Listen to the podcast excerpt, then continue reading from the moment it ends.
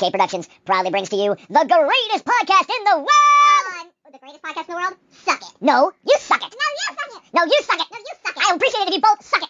Suck it! We really should stop this fighting. Otherwise, we'll miss the fireworks. There won't be any fireworks. And here we go. And welcome everybody to Suck It. I am the great and powerful King of Kings, Prince of all that is awesome. Derek, how is everybody tonight? It is Wednesday, September 16th of this wonderful year that is 2020, and I say that with the utmost sarcasm. But, you know, we're getting there. getting toward the end of the year. Hopefully, you know, January 1st will bring new profound amazingness, but we'll see how it all rolls out and see how it all goes. And I guess November will decide whether or not we're going to be happy next year. And that that's all depending on what you believe. so I guess we'll all see what happens. But we're not here to talk about that tonight. We're not here to discuss that stuff. We're here to talk fun stuff. And more specifically, music because my guest is a absolute legend, working with some of the you know greatest musicians of our time, such as Jackson Browne, Phil Collins, James Taylor, and more. I mean Crosby, Stills, Nash. I mean just countless records and you know things that he's done. You know as a session musician and as a touring uh, bass player, and just amazing, amazing stuff. So, without any further ado, please welcome the man, the myth, the legend, Mr. Leland Sklar. How are you? I'm fabulous, Derek. How are you? You know what? I could not be better. Great, great. You- have the best name for a podcast. I absolutely Well, I appreciate that. suck it. suck it. Suck it to me. exactly. My wife, I, I have to give my credit to my wife, though. She's the one who came up with that one. Good for her. That's I was like, oh, that, that's actually kind of funny. Let's do it. love it. I love it. It's great. So, how's everything for you, man? Well, you know, it, it, it, as a musician, it's as bizarre as it could possibly have become this year. You know, going from a full book through February of next year to a completely empty book. Um, it's been uh, pretty surreal. But um, the most important thing right now is just staying safe and alive to enjoy whatever the future holds. A hundred percent. I mean, you know, as you know, someone who used to be a musician and someone who's a obviously a huge music fan. Um, you know, without the training, I consider myself a music historian, but Mhm. um, it's one of those things where um, I, I I visited ten concerts last year, Mhm.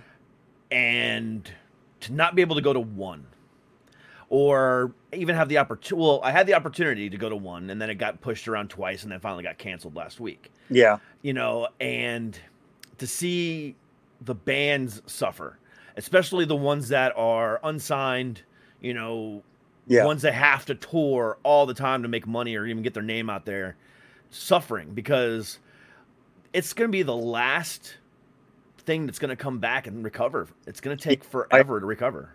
I agree completely. Yeah, we are we are low man on the totem pole.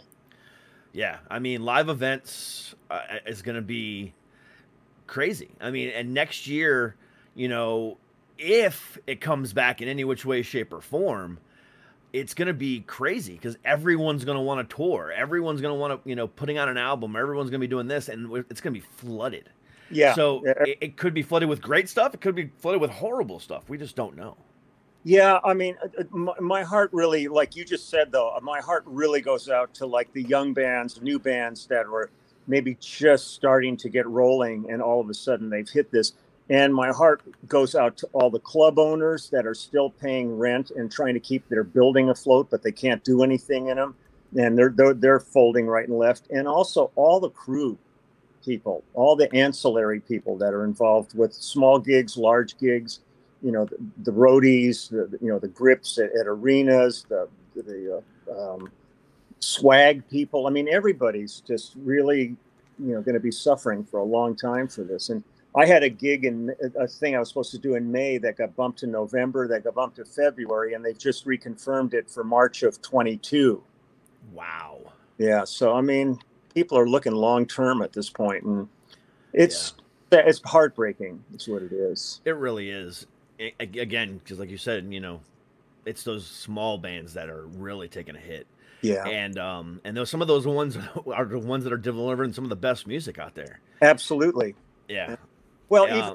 even thinking about like all the graduates from schools like Berklee and Lama and Los Angeles, you know, here they come out of school just chomping at the bit to go out there and kick some ass and get going, and all of a sudden, you know, th- th- they've they've hit a brick wall, and all that education, all that excitement that they've had really has no place to go. So, you know, I, you don't want to be Debbie Downer about it, but you want to be a realist about things too. And uh, realistically, it's a it's a really tough time we're facing.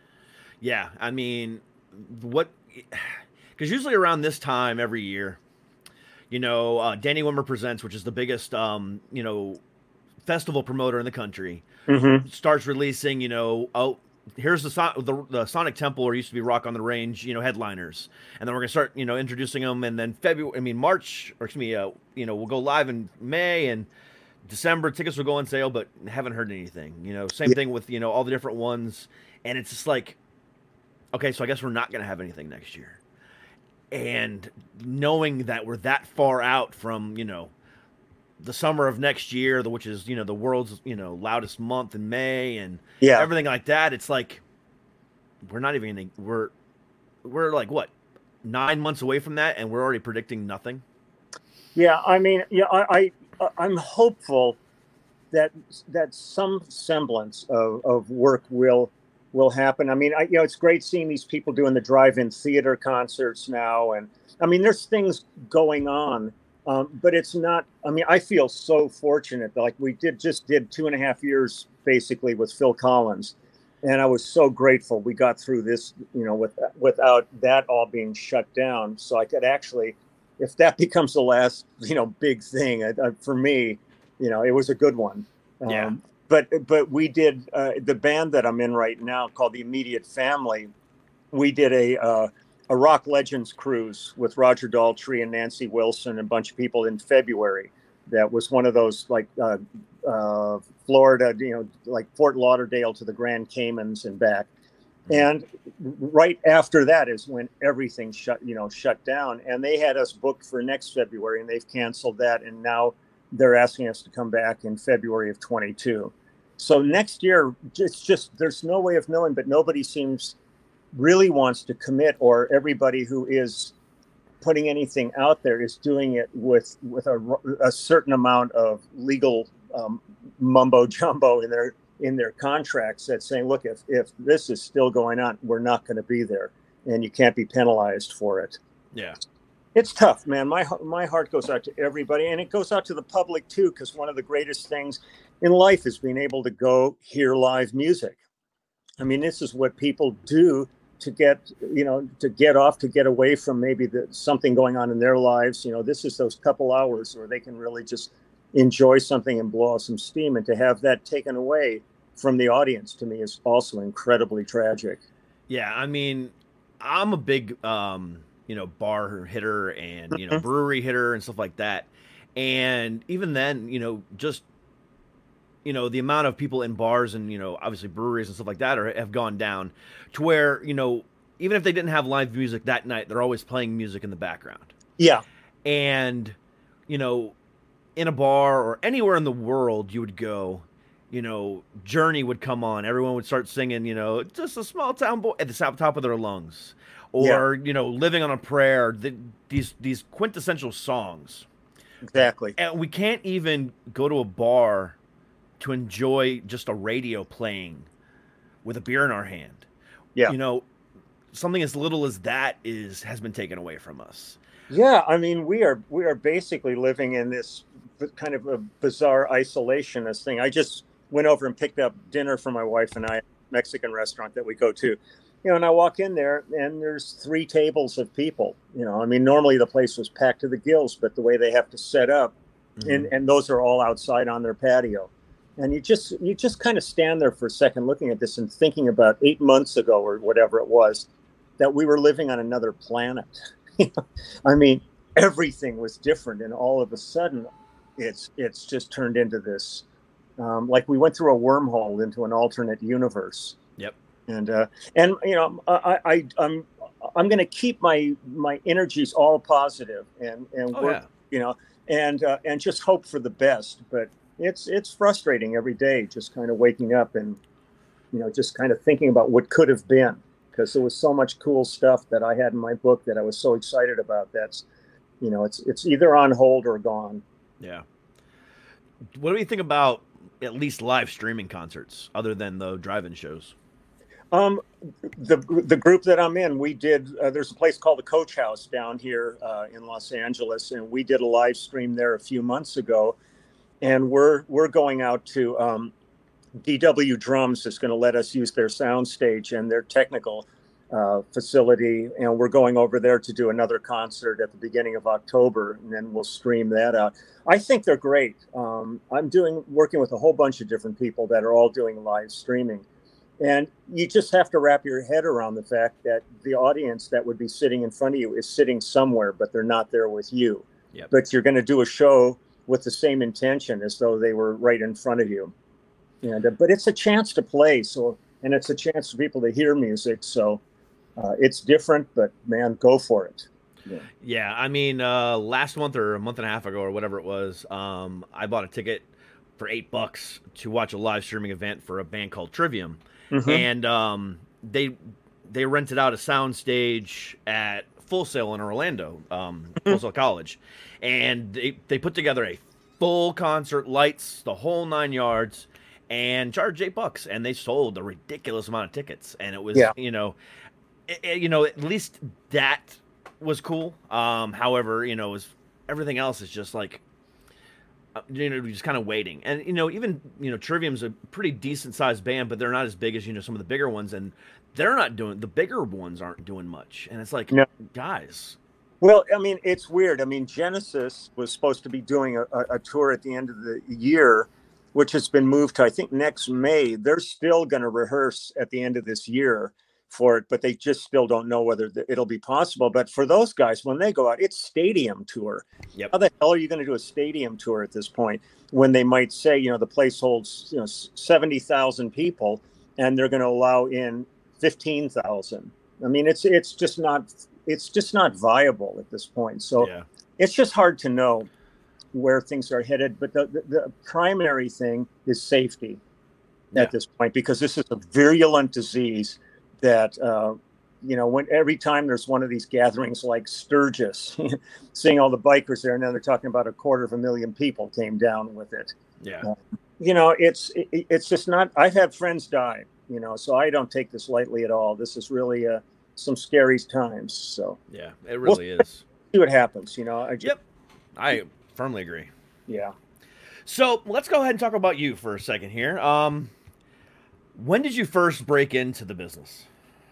Um, I would say probably what the actual professional side of my career uh, began in 1970 Mhm. uh, when I started working with James Taylor, and uh, and I met James when I, I was in a band in the end of the 60s out here in LA called Wolfgang, and um, our drummer had a friend who had a friend, and that friend was uh, James Taylor, and he brought him to one of our rehearsals, and James uh, when he got his opportunity to play the troubadour for the first time in LA, remembered me from this rehearsal.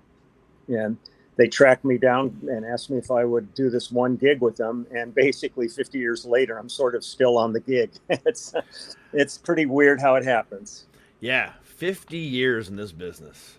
Yeah, I mean, that's that's that's you know, that's a long time. it's a lifer. It really is. I mean, that's longer than I've been alive. I mean, Yeah, that's it's astonishing. Well, the thing for me is is it's been 50, 50 It's actually over 50 years now. But man, I am as excited about it today as I was the day I started, and that, that's never waned, man. I love going in the studio and I love hitting the road. Yeah.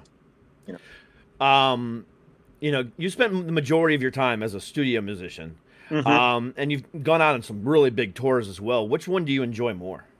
Um, I- think if somebody told me I had to make a choice, I would I would choose touring.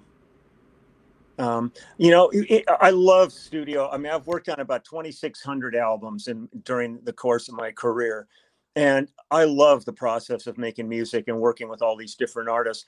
But there's something about being on stage and the immediacy of playing to an audience. I always kind of tell people, I said, you know, in the studio, you can play a note and scrutinize that note for a week. You can sit there and dick around with it and move it and play with it.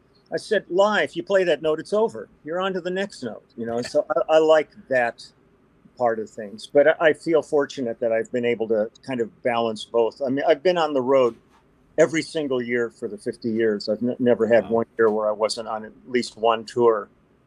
And, uh, but I'm, you know, I'm a, I'm a workaholic. I, mean, I love being busy. I love working, and uh, and music's been my life's blood. Yeah. So- You know, you, you hit the nail on the head. I mean, being on a stage and getting that crowd reaction, hearing that live, you know, that getting that live feel is second to nothing. Yeah. You know, I mean, when I got up on stage for the first time at 18 years old playing guitar on, you know, in front of 50 people, I was hooked.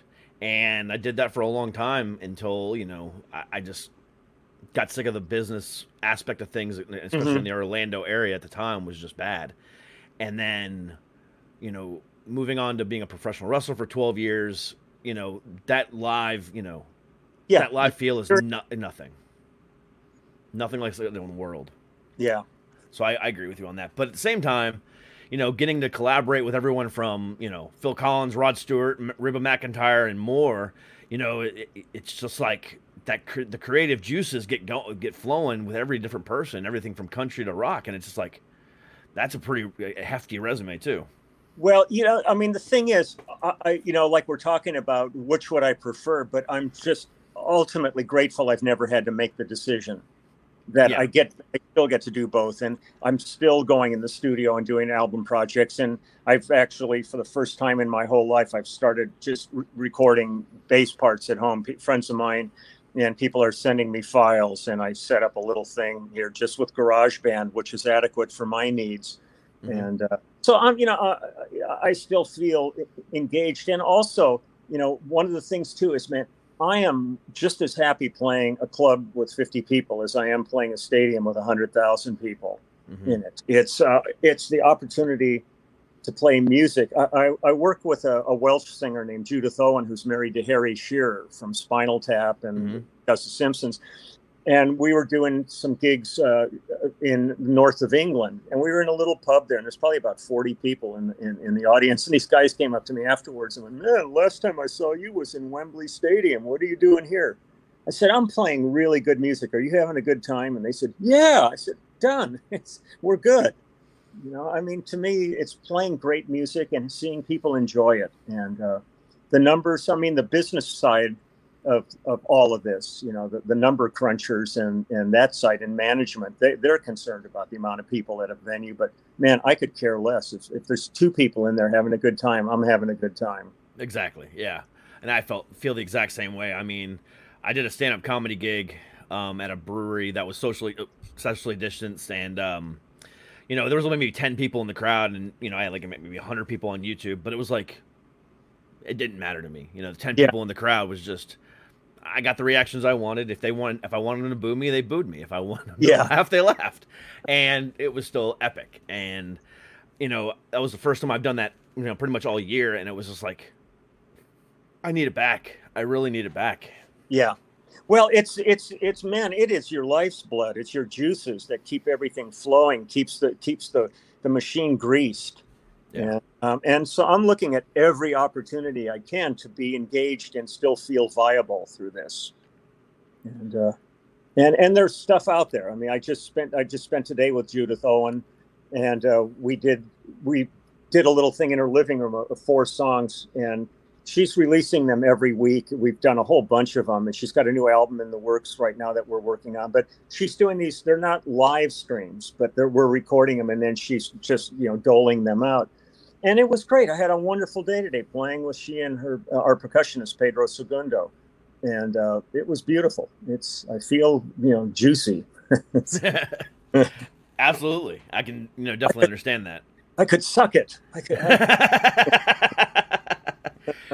so with everything that's going on um a- and even without it going on i mean we're on a you know as far as the music business goes in the last 10 years it's seen a dramatic turn.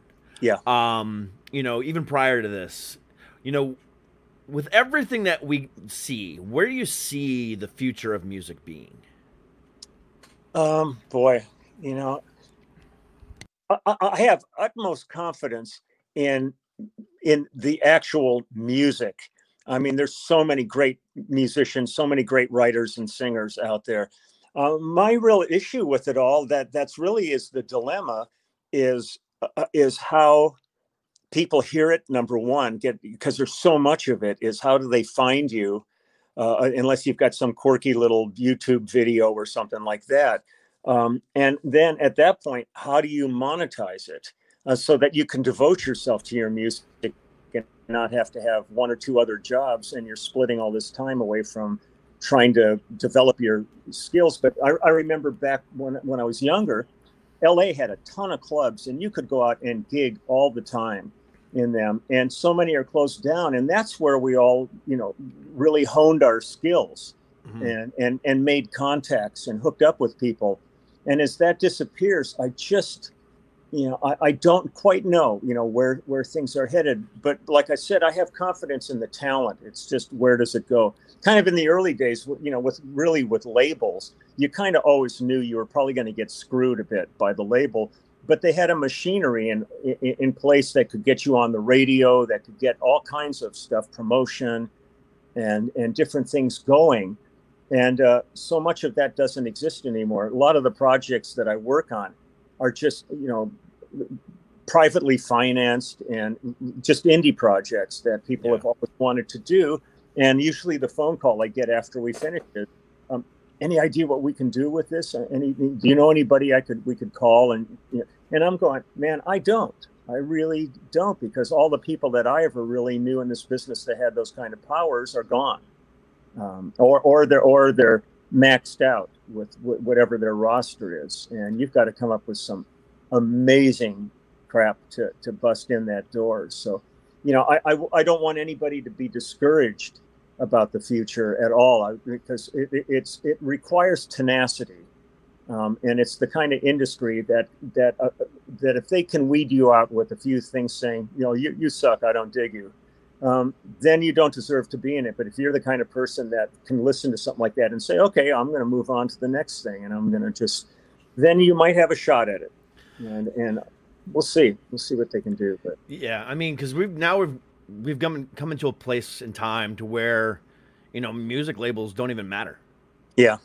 You know, in theory, you know, Spotify and SoundCloud are like the technically, you know, without being a la- music label, they're the biggest music label out there because they have more independent artists on there than than you know than there's actual people out there signed, and Yeah. it's interesting to see it's that. interesting. It's interesting, but m- most of those people, you know, when you really look at the number of like hits and listens that that they get, and then you look at what they're able to collect as revenue, is is really, um, it's really heartbreaking. It Uh. I mean, somebody's somebody's making dough off of this stuff, but it usually isn't the artist.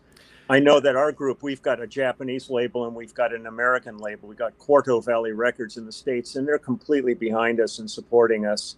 And it, it's unusual. We feel really very, very fortunate to be in a situation of actually having a label that that gives a shit. That's- yeah, willing to willing to work it and, and stuff. So, um, but it's unusual at this point.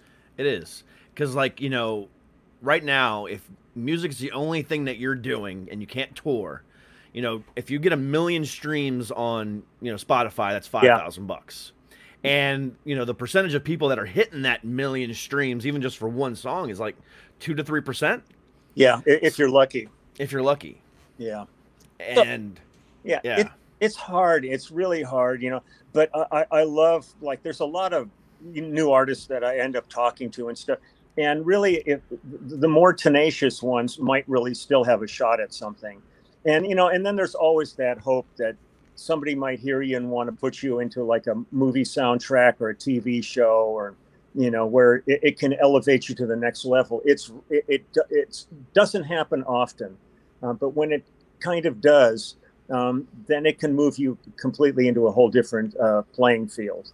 And uh, it- but and but that usually requires exposure. You know, being in a club and somebody comes in and hears you in a club, um, or you are getting airplay and there's enough hits going on on you that usually the people in those kind of positions of power have somebody that's monitoring all that.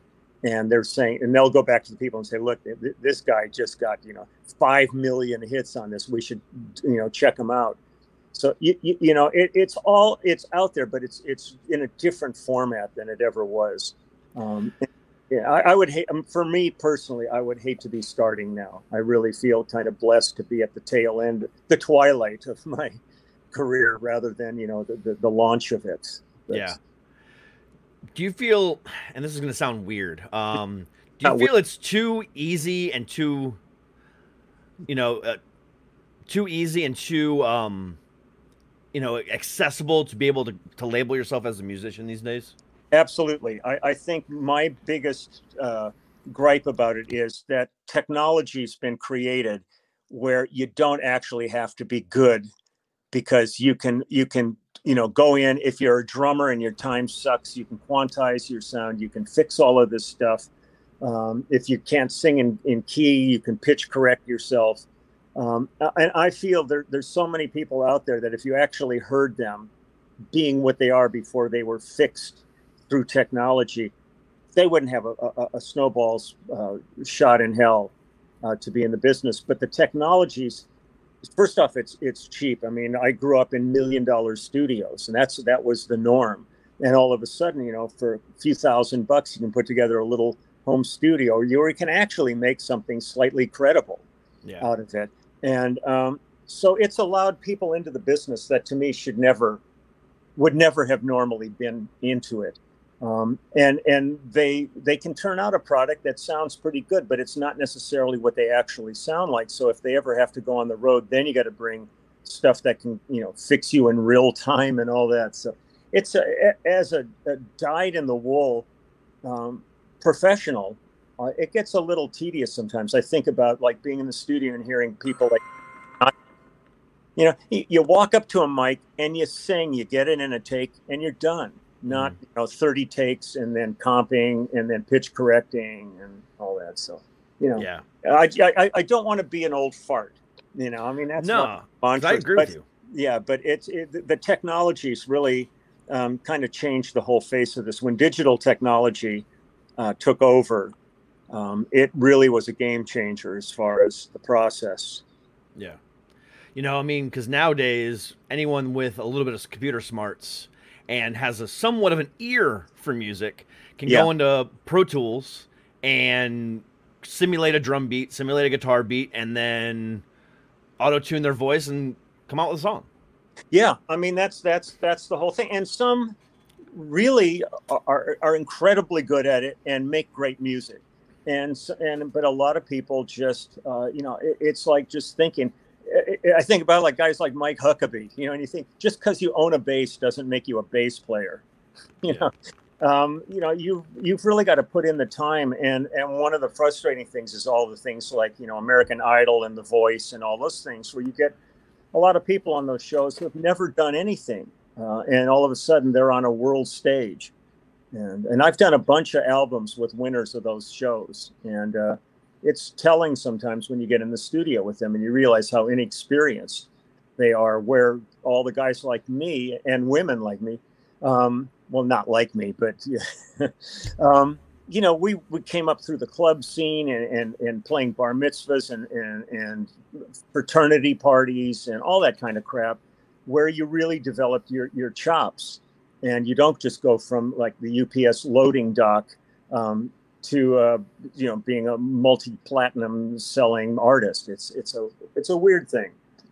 Yeah, with the especially like you said with uh or like you know, even throwing America's Got Talent with that too. yeah You know, all these talent shows, you know, some of them have, you know, worked and grind, you know, and then by chance they end up on there and then, you know, then they're finally getting their just desserts, but then there's a lot on there that, you know, oh, you know, what, I think I have a pretty good voice. Let me go ahead and, you know, try to make a name for myself. Even though I've never done it before. yeah exactly Yeah. I have a friend um, who lives in Tennessee that was um, season 12 of The Voice. He placed fifth. Um, his name is Josh Gallagher. He's a country artist. Mhm. And um, dude is just spectacular. I mean, and you know how he fell into The Voice was pretty interesting. He was playing a club gig. The club owner knew the one of the producers for the show, videotaped him without even even knowing, sent it to him. The next thing you know, he's getting off stage. The producer's calling him, says, "Hey, come to LA." So Well- it's like you know, that's a pretty good story.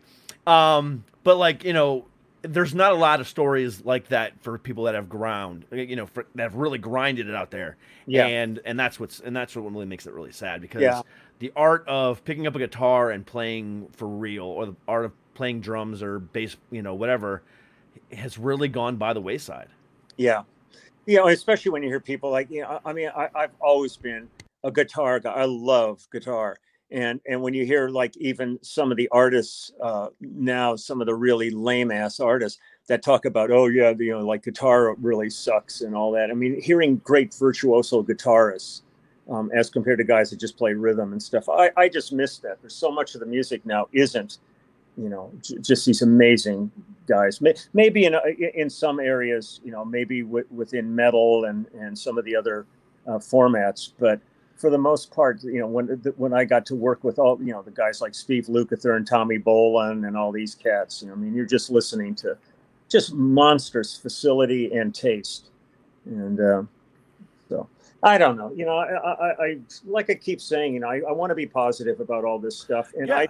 I don't begrudge anybody who tries to get into the music business and, and can pull it off. It's uh, No.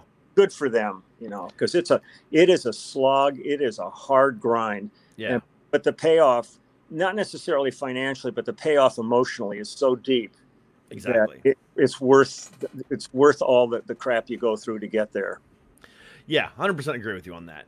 I mean, even with um, you know, the like you know the state of the music industry right now, as far as you know, sitting in a you know a studio, even a year ago, you know, prior to the pandemic, it was sitting in a studio for six, seven, eight weeks, whatever, making an album and then dropping it and it going platinum is was rare. You Yeah. know, now it's it's you know it's all about the singles and the EPs, and which is weird.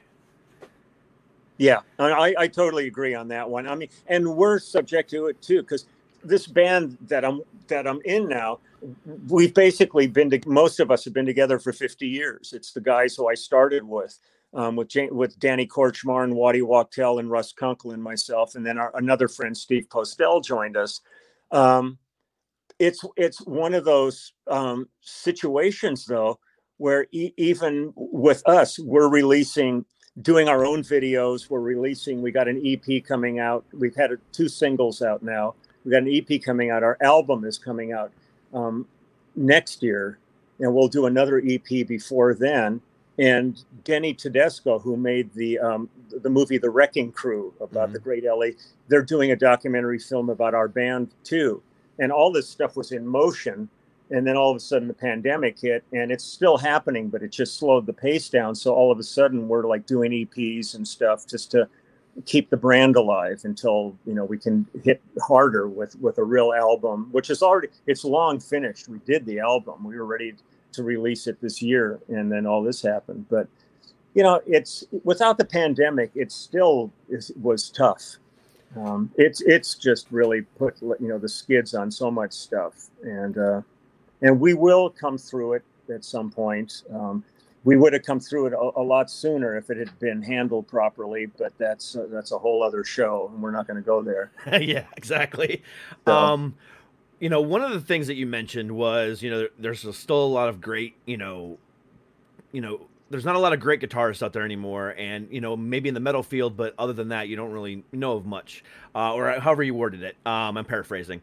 So, with that being said, you know, in almost every other continent other than the United States, you know, in the North or North America, Yeah. um, rock and metal is the biggest genre still. Mm.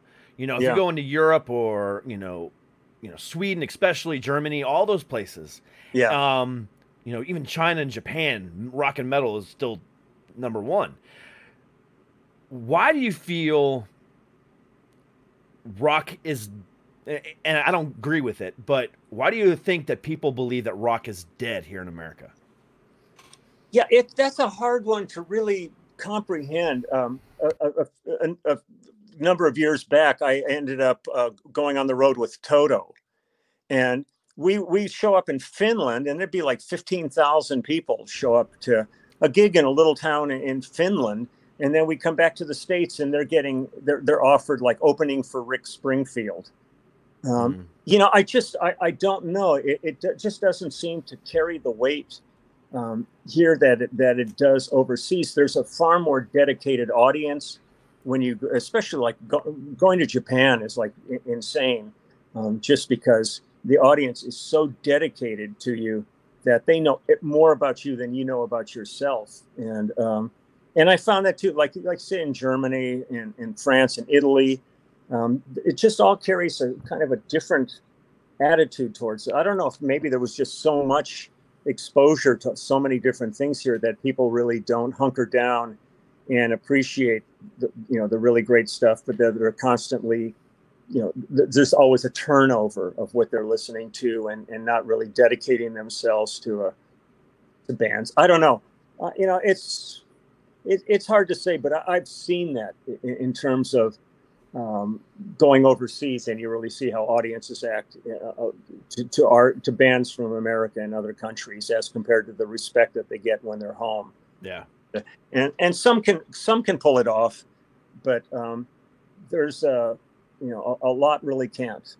And Yeah. uh, I don't know, but Yeah, I mean, if you look at, you know, European um, festivals compared to American festivals, Yeah. you know, two of the biggest out there are Download Fest and Rock am Ring in Germany.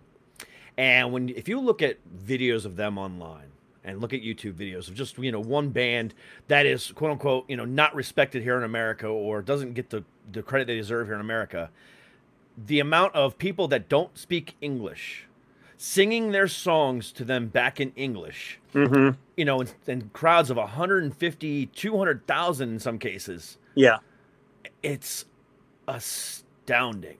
You know, I remember this was back in the mid 90s before the breakup of Russia. Mhm. Metallica had gone over to Russia and played a, a Russian over there in Soviet Russia. And it was really contained by, you know, you know, you know, Russian military and stuff like that, but still it was like 150,000 people that showed up. And you know, not a lot of Russians speak, you know, a lot of English yeah, but literally, or at least at the time, obviously it's changed since then, but the amount of, and you can, there's videos of it, these people singing every word of every Metallica song back to them. yeah. You know, we would never have that here in America, and that's sad. Yeah, well, also, it's pretty rare in America that you would have any other act singing in anything but English. I mean, you, do end up with with some Latin, you know, groups that that end up having a Latin audience and stuff. But for the most part, I've worked with like lots of Japanese artists, with French artists, with Italian artists. They can they can never come here and tour because the, the, the American audience wouldn't be dedicated to them singing in their language. They would want to hear everything.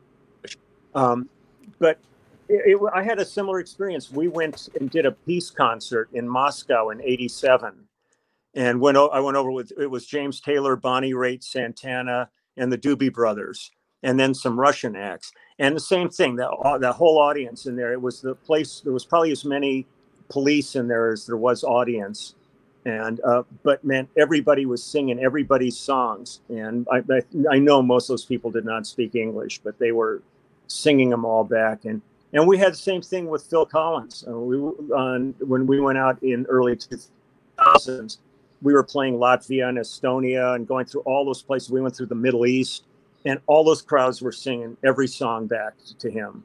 And Mhm. and you know and you know that you know a lot of them they're just learning the songs phonetically Yeah. but but that's a dedicated audience they are they are they are there for you Correct. And uh, i love it I, I love them and it's it's a, such a joy to, to go to those places and not have a audience that's blasé Yeah, the uh, the amount of you know fly by night you know fans here in America, and, and again, it, it's nothing against us. yeah you I, know, as it's nothing against the audience. It's it's the the few that still have power and record labels telling us what to like and what to you know listen to. Yeah. So it's nobody's fault as far as the audience goes. Um, but you know, they're so you know, it's constantly evolving. Right now, the biggest thing is you know rap and R and B and hip hop, and you know, I find that odd because you know it takes no less than 50 people to put one of those albums together. When a rock band can go in there with six you know four plus a manager and a and a you know an engineer and put out one of the greatest albums ever yeah. It's weird that they're spending more time and money on something that you know is producing the same amount of money as everybody else but it's like it's just weird. It's just strange well it's like, like some some of these albums out there and i look at them and you look at some of the songs and there's like 12 writers on it and then you look and there's like every track has a different team of producers on it and you go man you know i I like going in with one producer who who works with the artist and has a concept for what needs to be done. They're musical enough to understand how to, to how to put this all together. You put together a, if it's a band it's a band. If it's a single artist you put together a great band to, to work with them and have great songs and you're done. I mean it's easy but you see some of these other projects where it's like it's like watching the end of a movie and all of a sudden there could be three characters in the movie but there's going to be five minutes of credits running by of all the people that had to be there to make these three people you know function Yeah. One of the one of the biggest I'm not really sure if I should call it a con job or to somebody who's really really really smart. Um but one of the biggest examples of that today is you know Post Malone mm-hmm. because Post Malone at his heart as heart as his core is a metal guy. He played in metal bands and rock bands all throughout his high school, you know, and in, even into his 20s. And then only converted over to, you know, rap, R&B, whatever, you know, he has within the last, you know, since he made it big. And now he's like, you know what, I'm uh, you know, he made his name now. He wants to, you know, do other things. I mean, even his last album, he collaborated with Ozzy Mm-hmm. you know and um it- it's weird because you know okay you know people are knowing that you know this is the good stuff but i'm gonna go ahead and come over to this side of the you know the the tracks just to make a name for myself and then i'm gonna start you know bringing stuff to the to the masses do you feel in a situation like that that's a smart move Well, I, I can't say it's not a smart move if it suddenly escalates your career to a whole level that you never saw before. But sometimes the the insincerity of it Yeah. Um, is, is a. It's kind of like even looking at somebody like a monstrous musician like Herbie Hancock, and then like he got the most attention when he did like this video with kind of a robotic thing and all this. It was probably like not the best thing he's ever done, but man, it, it got him you know airplay and attention. Um, so it, it's hard to know when these people kind of see you know maybe a, a, the grass is greener somewhere else and they go there, and if they can you know develop an audience there and then maybe you know be able to go back to what they really want to do and take that audience with them, it may be to their benefit. I don't. Yeah. know. I've never really been involved in anything like that where somebody's you know gone from one genre to another and gotten success in it and then tried to go back.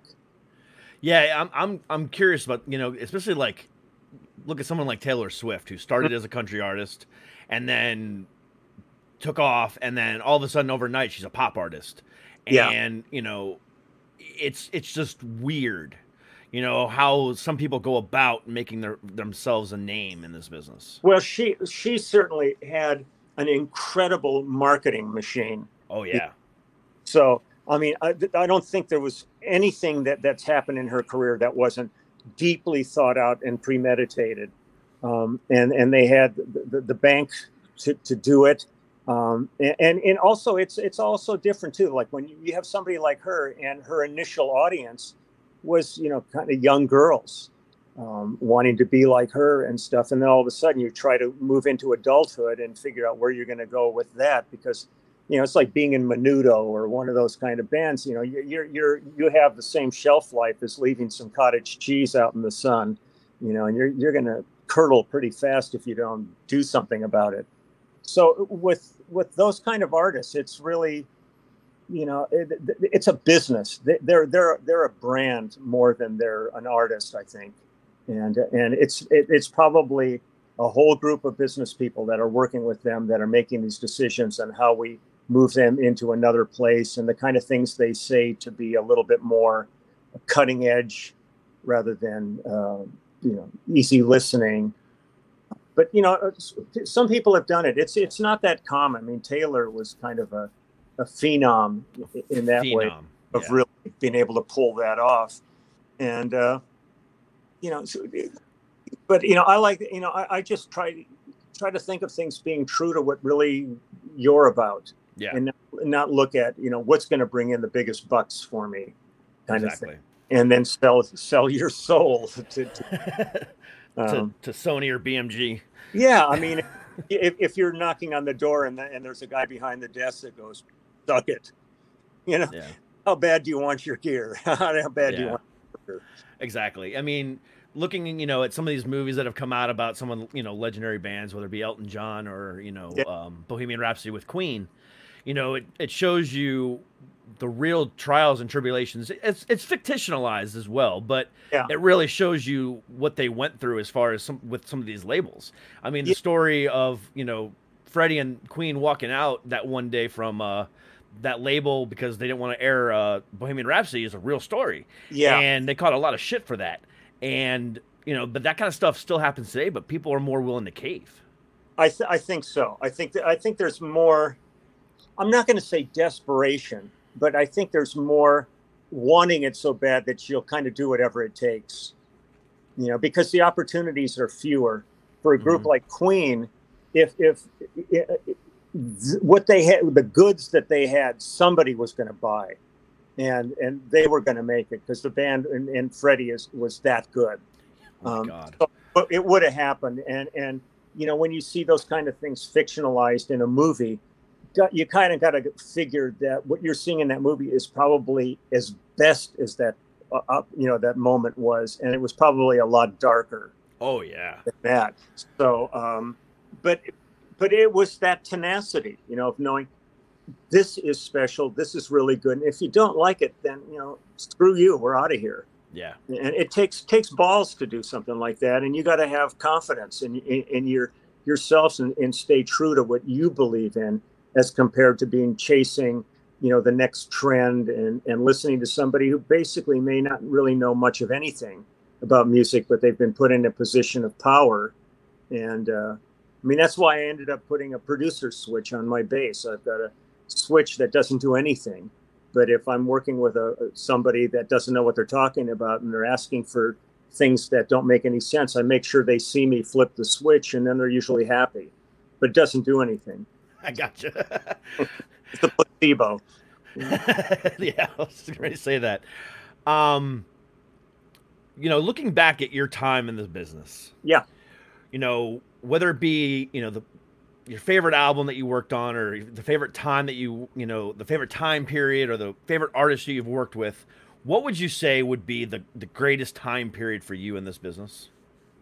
Um, I think for recording, I would probably think in the 70s because it was there was so much going on. There were so many great artists being signed, labels, man, just were signing everybody that that came in the door, and and tons of them were great. So we were working on an average of three to four sessions a day, six days a week for like a decade Wow. it was it was amazing. Um, but there's been special things in, in you know in every decade since then. But that was a pretty intense one. Plus, we were all neophytes, man. We were just you know I, I went from having only been in the studio once to cut some demos with a band I was in to being a first call studio musician overnight. And I didn't know what the hell I was doing. And so, I mean, I'm trying to figure out how to get sounds and, you know, what's a DI, you know, all the, all these things that, that came with that territory because your butt was on the line every day. You, you know, they wanted product and they wanted the best you could deliver without, um, without bells and whistles and tricks. So you really had to have your A game on every single day you went to work, and uh, so we learned really hard and really fast. And and I and I was I was fortunate from from my standpoint that I've always been a, like an ADD ADHD kind of personality, so I could hunker down and focus really fast on what was needed, Mhm. and uh, and and dug in dug my heels in deep and went for it, and uh, and it and it paid off. It, it, it, I was fortunate but uh, but that was a great period for me. I'm sure. I can I can only imagine. I mean, especially the 70s into the 80s. I mean, Yeah, um, you know, for me, uh, you know, I'm an '80s kid, and uh, Yeah. you know, some of that, some of the greatest things that came out of the was out of that generation, and just amazing. I mean, I remember being four or five years old, six years old, and I, I still remember it to this day.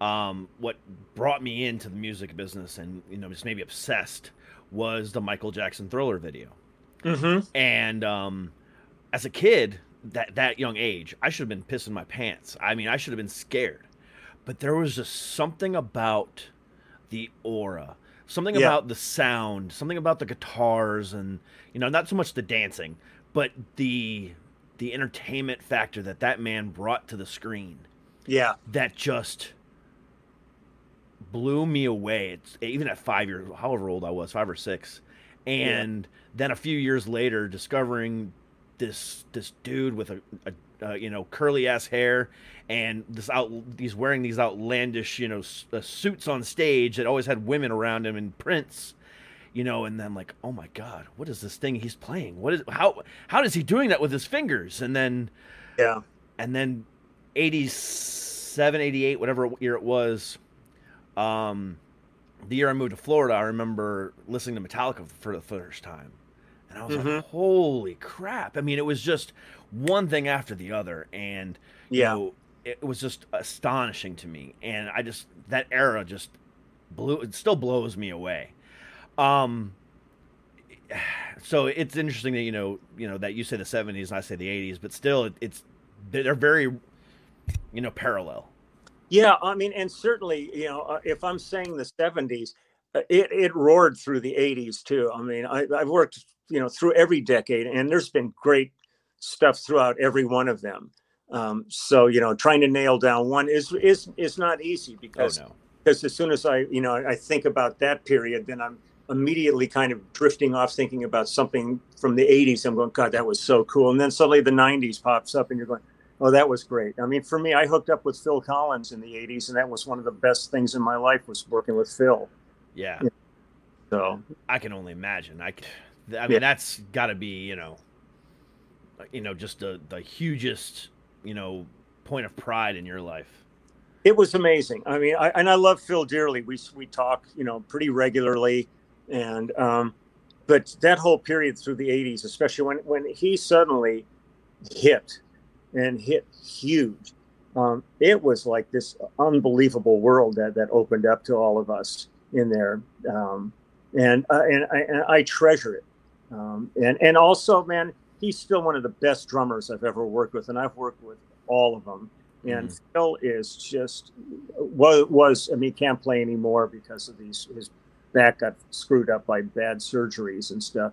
But um, man, when he would sit down at that kit, his pocket was so deep and so good. yeah a lot of people forget that he was a drummer Yeah, and it, it, I, I always tell people, I said, if you were walking down the street and bumped into Phil Collins and didn't know who he was, and you started a con- you guys had a conversation, and if you said to him, "So what do you do?"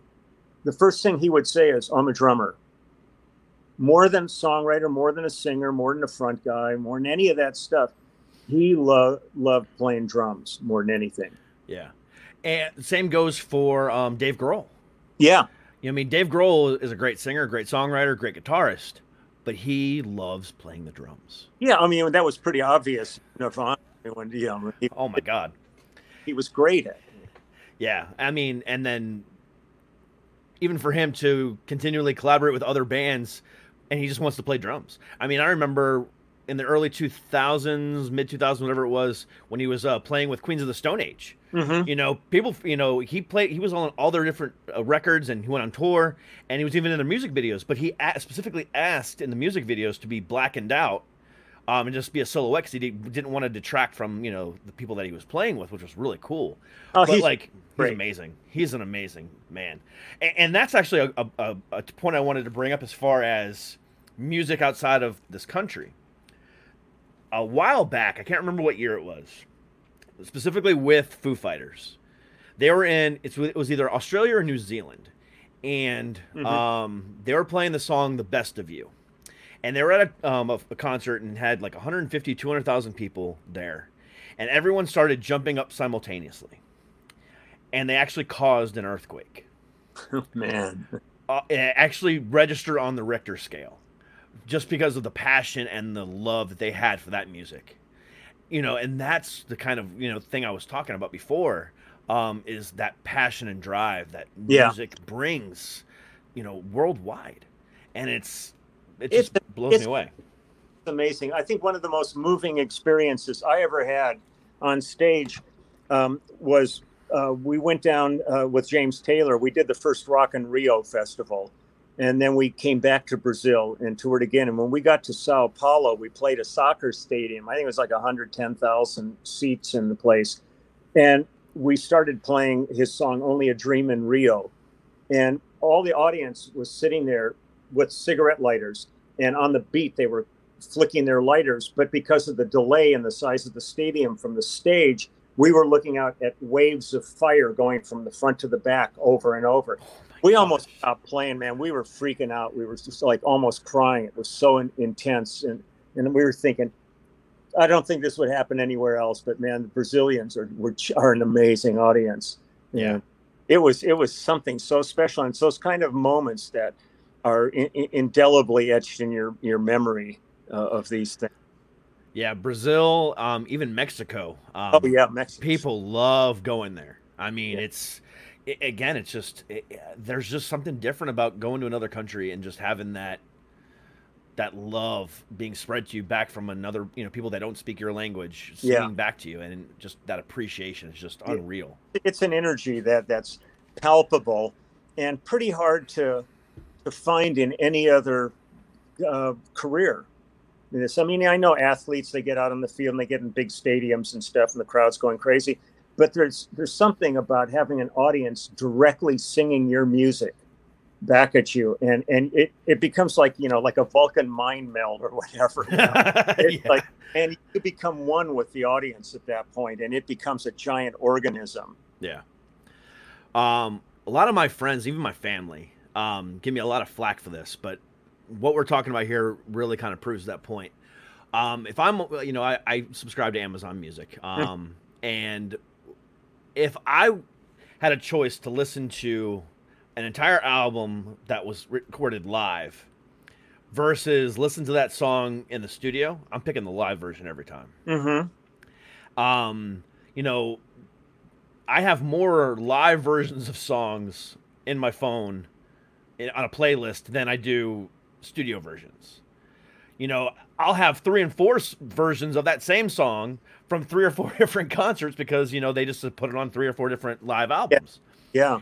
and the reactions are pretty much universal Mm-hmm. you know, um, I have uh, three different versions of songs from uh, Slipknot on my my phone from three different concerts. A Mexico one, you know, one that they did in London, and uh, I can't remember what the other one is. But um, you know, it's like, damn, you know, to get those cre- those reactions in three different parts of the world is just and this hear the the crowd in the background. It, it's still, you know, even though I'm not there, Yeah. it's like I can picture myself there, especially if you've been to a concert you know, to where you can picture yourself at that show, and then you know, even if it's at another venue, uh, not even the same time frame, a different tour, Yeah. Of course. you can still brings you back to that. You know, every time I hear a Slipknot song now, I can go back to 2001 when they were torn with Mudvayne, or I can go back to last year when I saw them last year with uh, Volbeat and uh, Mastodon, and, and Uh-huh.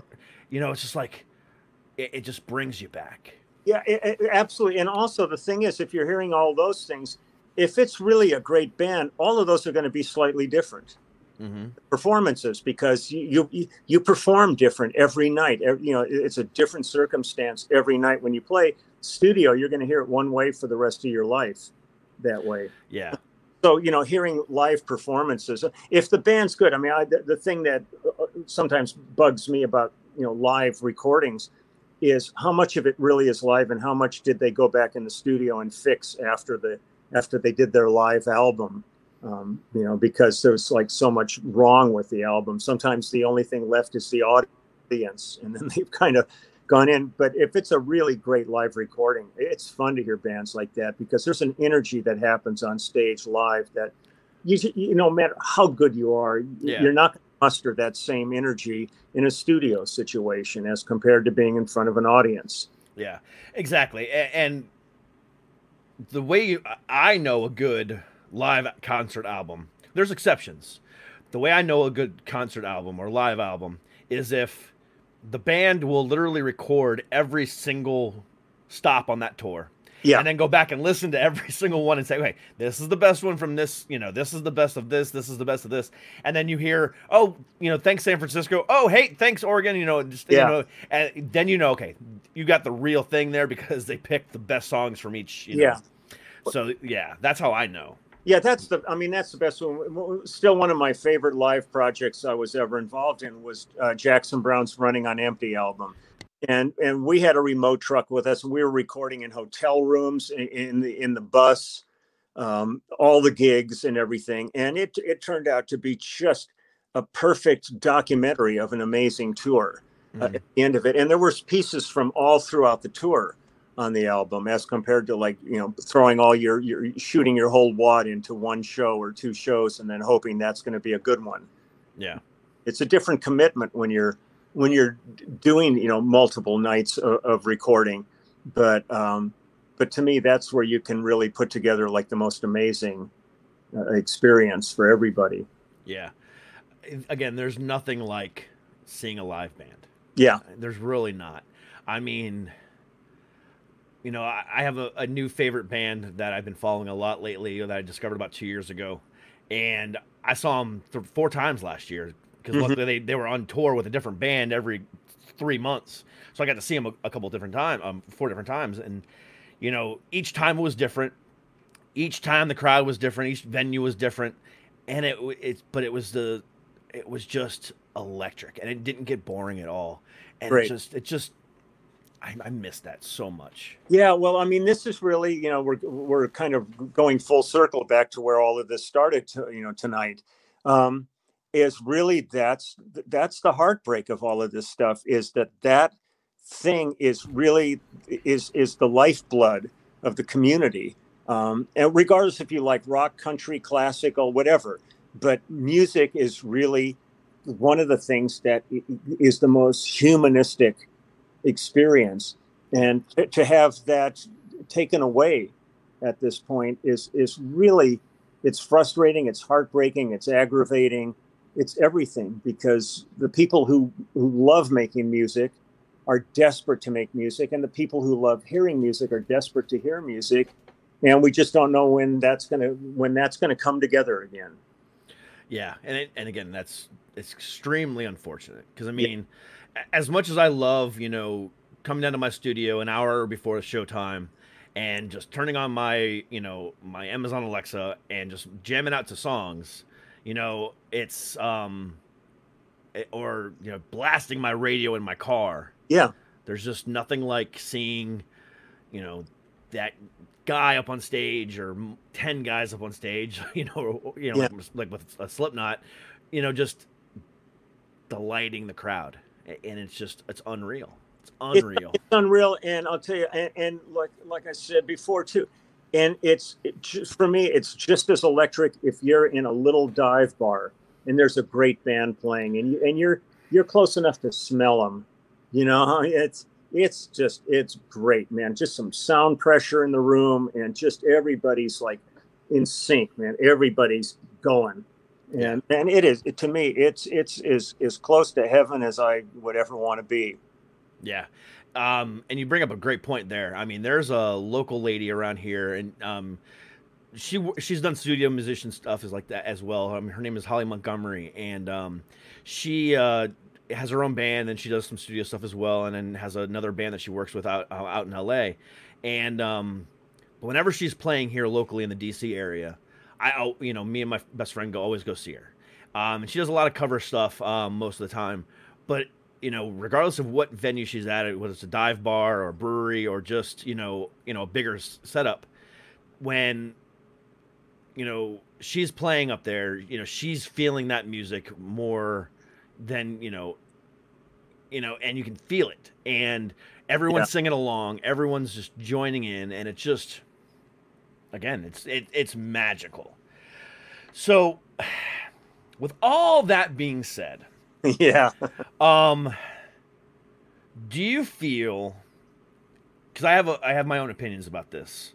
Mhm. With you know the making of music, do you feel it's still important to make, or even relevant to make full length albums anymore? Well, certainly in in my heart of hearts, coming from my history, I I love full albums. I love when people have put the effort into their projects to where there is a concept. Because I we used to love, man, when we would go into like after we cut all the tracks and we we figured out order, we'd go to the map place and we hear that first track that's where we wanted the second track to begin you know figuring out time between tracks and how are you going to end the a side and how are you going to start the b side emotion all that stuff meant the world to me just like album art did. Um, this day and age it doesn't seem like uh, people are still doing it but but certainly it isn't the standard where it was the standard when when i was coming up in the business. Um, uh, you know, I, I love having something that's thought out enough where there is a beginning and an end to an album, and and it takes you on a journey, Yeah. as compared to you know when things got to the point when people were you know listening to CDs and and stuff like that, where they could hit random, they could pick like the two tracks on an album that they liked and just put them on an endless loop and listen to them. Um, it's fine for them if that's what they want to hear, but to me, that kind of takes away the journey Yeah. for me. Um, and so I really I I love a, a full on conceptual album. I mean, it doesn't have to be like you know like a, a, Queen record where you're Yeah. doing that or a Beatles album, but um, but if if it isn't in the in the cards for people and they just want to if they've written a couple of songs and they want to get them out there release those songs and then work on some more and release them as they come along uh, it, it's just as valid at this point It is. to me any anything that can get your music out there to a place where people can hear it and discover you um, Yeah. this is what i do on my youtube channel now that i've got is i'm constantly showing new stuff and new old stuff where people that are there said god i never heard of them before but i'm digging that. I'm going to go back and check them out. And then they write back and they go oh i love them man. It's incredible. Thanks for turning me on to them. So i, I think anything that gets you out there uh, is is completely valuable. Um, but if I was doing a project, I, I would love um, to be doing like with our band. We uh, we did our album, but because of the circumstances now, we're releasing several EPs before the album comes out and digging into. We cut way over cut tracks, so we're releasing some songs on the EPs that aren't going to be on the album. Um, so we're not being redundant about. But uh, but it's just a brave new world and you just kind of have to figure out what works for you and some people want to get out there but they don't have enough material for an album Yeah. So you know put out what you got Yeah, I agree. Um, and that's kind of where I was going with it too, because I I agree with you on all of that. Um, there's nothing like a full length album. Um, but at the same time, you know, if you're just gonna put your heart and soul into a couple singles and then just kind of throw together a couple tracks just to get ten songs on an album, Yeah, just put out the singles. You know, Yeah. i think zappa used to call it filler poo It You know, still you- is. Yeah, it is. You know, you got all the a couple of great songs, and then you got to put, put some other crap on the to fill out your obligation to finish an album. That that's a complete waste of time and, and money, and and I wouldn't want to subject my listeners to having something great and then followed by something that kind of sucks. Yeah. Um, and you even mentioned it yourself too. You know, you've had, you know, you you brought in some other, you know, you know, you've highlighted a lot of music on your channel, which I have done as well. Um, because I, I feel it's important. Yeah, Um, for a, you know, for two months straight, um, I was bringing on bands that were performing live performances on the show to highlight who they are and try to give them a national exposure. Great. Um, and they could not have been more appreciative. The looks on their faces, even though they were probably in their basement, and you know, there's a couple that were in a studio, um, but they put in all the types of effort. And you know, I've turned on a lot of people to some other stuff, and it's just, it's you know, it's it's pretty awesome. Like, I, Yeah. it's it's amazing. Well, and it's it's great too because like by doing what you do, you're sitting in a, in a position of power that that that can be really used in such a positive way. And I think right now with people being locked down, anything that gives them an opportunity to to find pleasure and enjoyment and stuff is is so necessary because what we're exposed to on a daily basis can put you in a deep hole of depression really fast. Yep. Um, so I think it, it's absolutely critical to have shows like yours. Um, I love doing the show. I mean, mine came out of the pandemic. I mean, I had no idea I was starting a show, and all of a sudden, it's it's it took off. And um, and I, I- think it- it's important for me to feel engaged in the industry that I love, and it's also important to feel connected to the audience that I love, and uh, and they've responded in the like uh, to me. So it's it's great to, under the circumstances, to still have a pretty cool relationship going, you know, musically with people. Yeah, it's fantastic. Um, like I said, I mean, I, I you know I've been turned on to so many good, you know, bands now because of what I did, and it was just like, it was. uh I, I couldn't have you know planned it better, thankfully. Yeah. um, and it turned out fantastic, and you know, um, but going back to the album talk, Yeah, one of the things that you know you know like i said i i, I do enjoy the full length album but what i enjoy more than anything are concept albums hmm something that you start with that first beat and then it goes through all 12 13 10 whatever songs and it tells a complete story yeah, and i miss that there's not a lot of bands that do that anymore yeah, yeah. I, I had fun. I, I worked with there was an, an Australian artist named Billy Thorpe, and we did an album called Children of the Sun, and it was that same kind of thing. It was like a space epic and all this stuff, and and people would just say, "Man, I put my headphones on and I sat down and I was like in the zone until this thing ended." It was so you know, just blew my mind, and it, it was like one of those things you go, "That's so cool," you know that you, that they're understanding where this thing's coming from and that they're they're partaking in it. Yeah, there's a um one of my favorite bands of all time that does they, they've they've done one or two non-concept albums, but every single one of their albums have pretty much been concept albums. Um, it's a band called Coheed and Cambria, Mm-hmm. and um, you know what they've done with their albums. You know, they tell these elaborate stories, but then they also they also are comic book authors and they write their comic books as well, and they um everything's intertwined Mm-hmm. and it, it just makes this full length experience of just ridiculousness you know? And you it's almost like you can't just go oh you know i really want to hear this one particular song. You can't because you have to go back and you have to listen to that whole album. Yeah. it, it- there's a feeling behind it. And you know because if you hear one song just if you, if you have it all random in you know in your phone and just on shuffle and then it's like you know you hear that song it's like oh shit now i need to go back and listen to that whole album. Yeah, Well, it, there's there's a, a purpose and an intention when when people would make albums like that. I mean, it is meant to be viewed as a whole. It would be like going to an art gallery and walking up to a painting and looking at the corner of it and kind of digging the brush strokes and all that. But what you really need to do is stand back and take in the whole thing and and those albums like that to me are they're really gems like They that really are. that was a real even if it wasn't like storyline conceptual but all those records we did in the 70s with james taylor and jackson browne and ronstadt and the cat stevens and all these people from there they were really thinking of an album in its entirety. They weren't thinking of individual tracks as much as how did this flow into that emotionally? And it took you on a journey.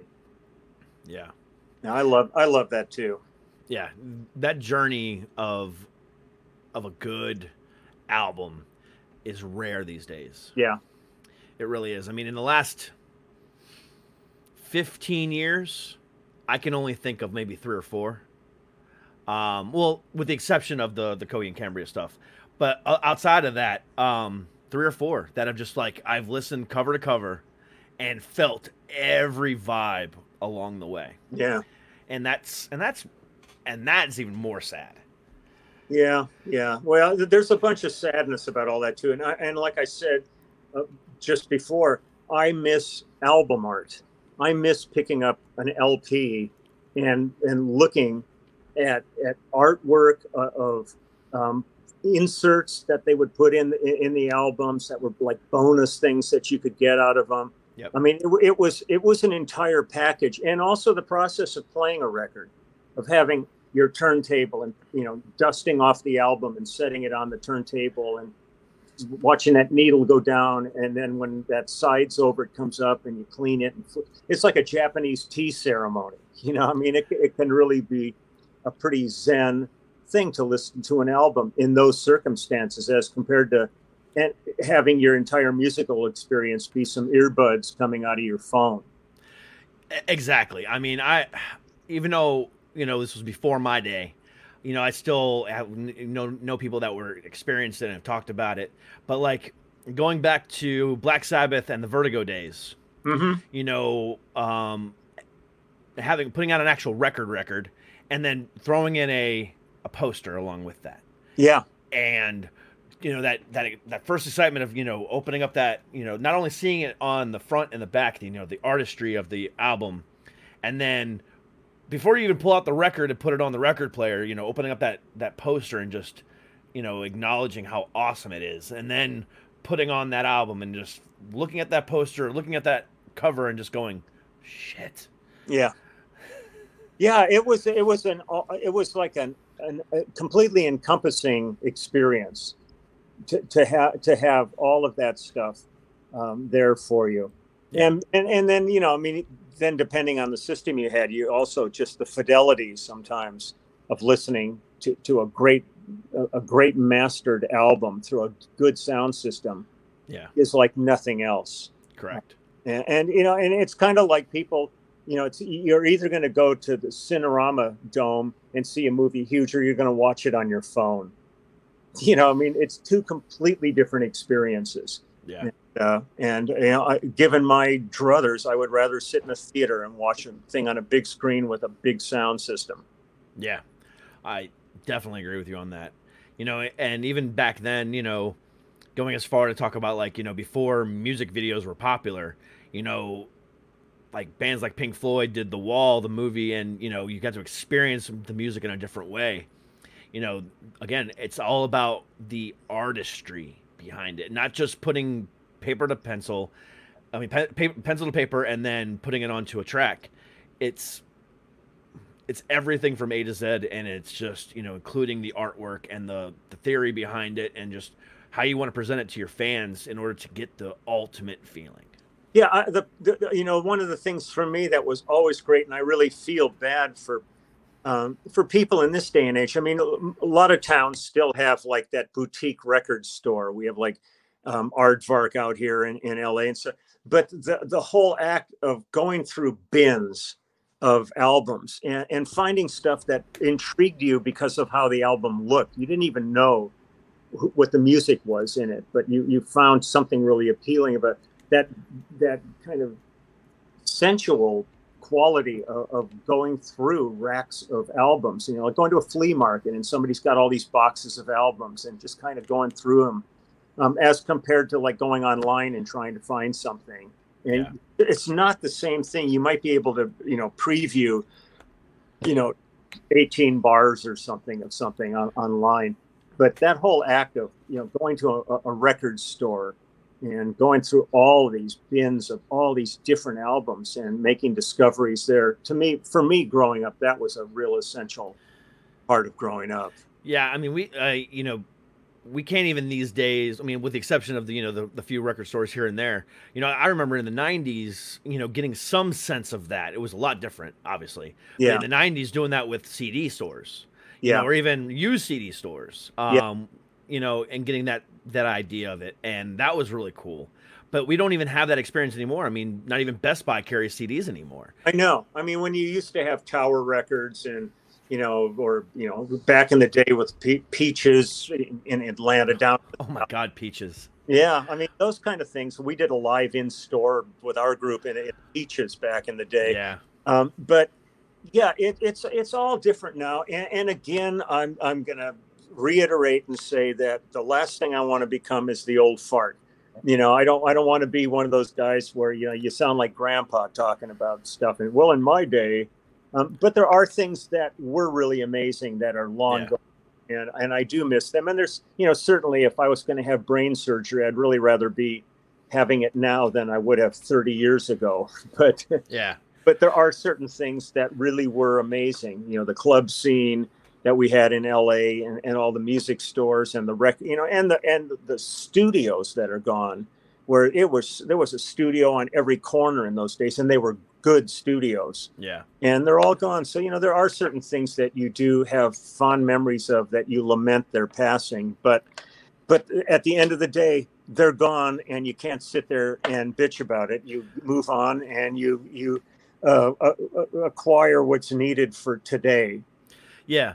And I I don't think you know either one of us um, are you know being that Debbie Downer, you know that old fart that you know Yeah. said back in my day. You know I don't think we're doing that. If anything, with especially with record records, you know they're making a comeback, and um, if anything, I think that this conversation, you know, to an 18 year old that never has thought about it, you know, there's a lot of people out there that are still repro- that are still producing records, and some of your favorite artists are producing records.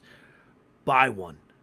yeah absolutely support, support the industry support the when when Yeah. we when we're out on the road with like the last tour i did with judith owen we sold more albums than we did cds at the at, after the show um, people are man they're hungry for them you know and it's really nice to, to to finally have turntables being used for something other than Scratching. Yeah, you know i mean it, it, it- it's a it's a beautiful piece of machinery and it's a beautiful process to sit and listen to a record so you know indulge yourself and enjoy it you know support the, Yeah. support all this yeah, and especially because you know the the analog sound cannot be replicated digitally. yeah you know that, if any, if yeah, if you take nothing else from this conversation, buy a record. Yeah. yeah. well that, that that for me is it's another one of those things where the the, the old farterism becomes you know an issue where i don't want to be in a studio with a young band and start talking about analog to them because they've never heard it. And they, they you sound like you know you're from another era. But if they ask me what was it like recording to tape and analog and all that man i am happy to share my knowledge with them. I just don't want to bring it to the table where i sound like i'm out of step. Yeah. And what's funny about it is, you know, even in the last 20 years, people were still recording on tape. And a lot of people don't even realize it. Hell, some of our, you know, most recognizable TV shows were, were recorded on reel to reel. And people don't even realize it because they just thought, oh, at, you know, at turn of the century, it was, you know, it was all digital. That's no much. yeah And people missed a lot because of that. yeah i agree but you know if again if nothing else it's it's we're talking about you know because what used to be popular in the 50s 60s and 70s with drive-ins and records and stuff like that is making a comeback um and now it's never been a better time to be um, a mu- fan of music being a musician just breaking in, you know, we had that conversation. But Yeah. being a fan of music and hell even the movie industry, things that were that made that, you know, certain generations great that died off are making a comeback. And Yeah. now is that time to really embrace and support. Exactly. Embrace and support. And that was and that's honestly what I wanted to get out of this conversation with you was that fact of it. So yeah, we can say, you know, whatever we were saying, but it wasn't at all a Debbie Downer. It was all a buy that record because you want to feel it in a way that you've never felt it before. Yeah, and and, and you want that you you can have that experience until your last breath. Yep. It's not something like you you age out on or anything like that. You could you will you will hopefully be enjoying music. You might be laying there in in, a uh, hospice with headphones on, listening to the music you loved as the last thing in your life, Yeah. and that's a, not a bad way to go out. Yeah. You know, we could have, you know, come on this conversation, you know, and just did a huge profile on you because you deserve a, a huge profile. Um, and we did a little bit of that here and there. Yeah. Well, I mean, that's you, you know, but, but I wanted to have a genuine conversation about music and the industry and the feeling of it and remind people why music exists. You know, Yeah. that unifying feeling. And, you know, I'm glad you came along with me on that journey of it. And I appreciate all of your opinions and all of your everything that you were saying because it's all true.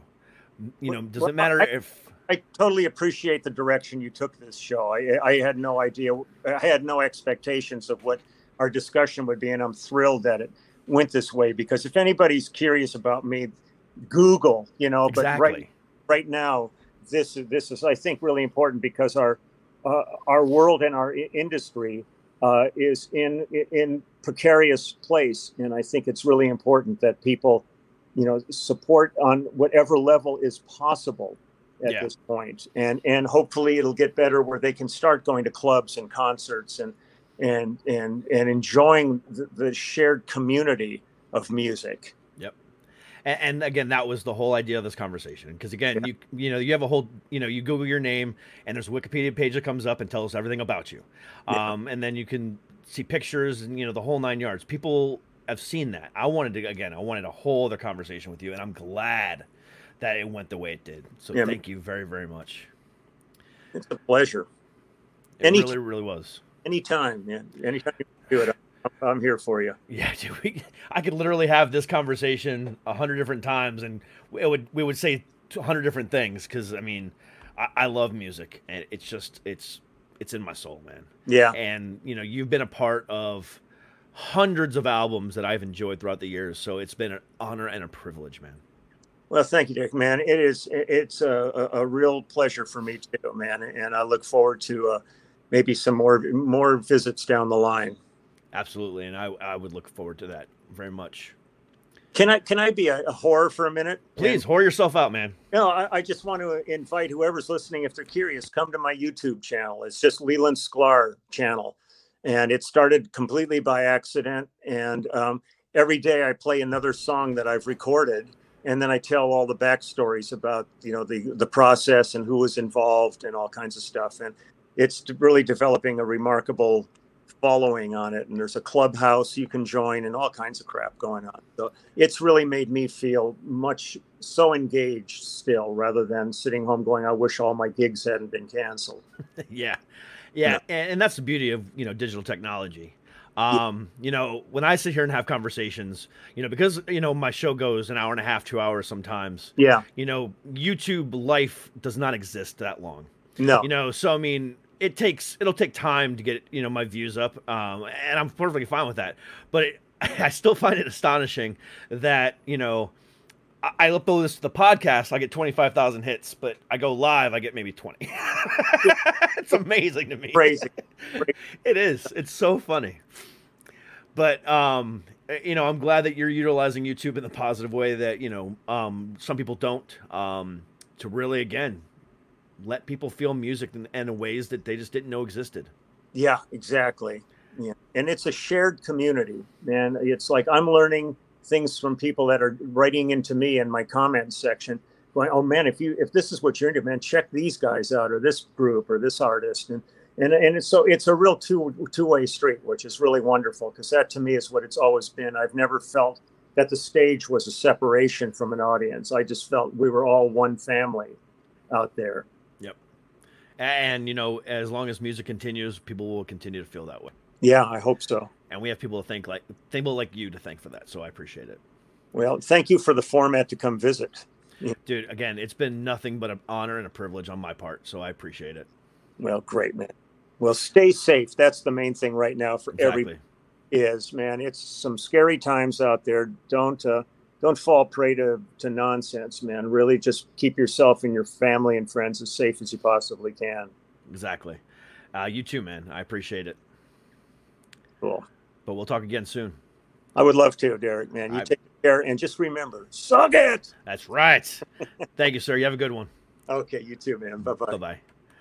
Oh, what a legend. What a cool ass guy. So that was Wednesday. That was Wednesday. Um, can't, doesn't get much better than that, guys. Um, I hope you guys enjoyed the show. Please come back again tomorrow, 8 p.m. East, 5 p.m. West. I have the lead singer of Ashes to Omens, James Branton, on with me. We're going to talk a little bit of metal and have some more music talk. It's been a music full week this week. So come back tomorrow. I appreciate and love everybody. Y'all have a great rest of your night, and we will see y'all tomorrow. And remember, always stay healthy, stay happy, and stay fucking heavy. Peace.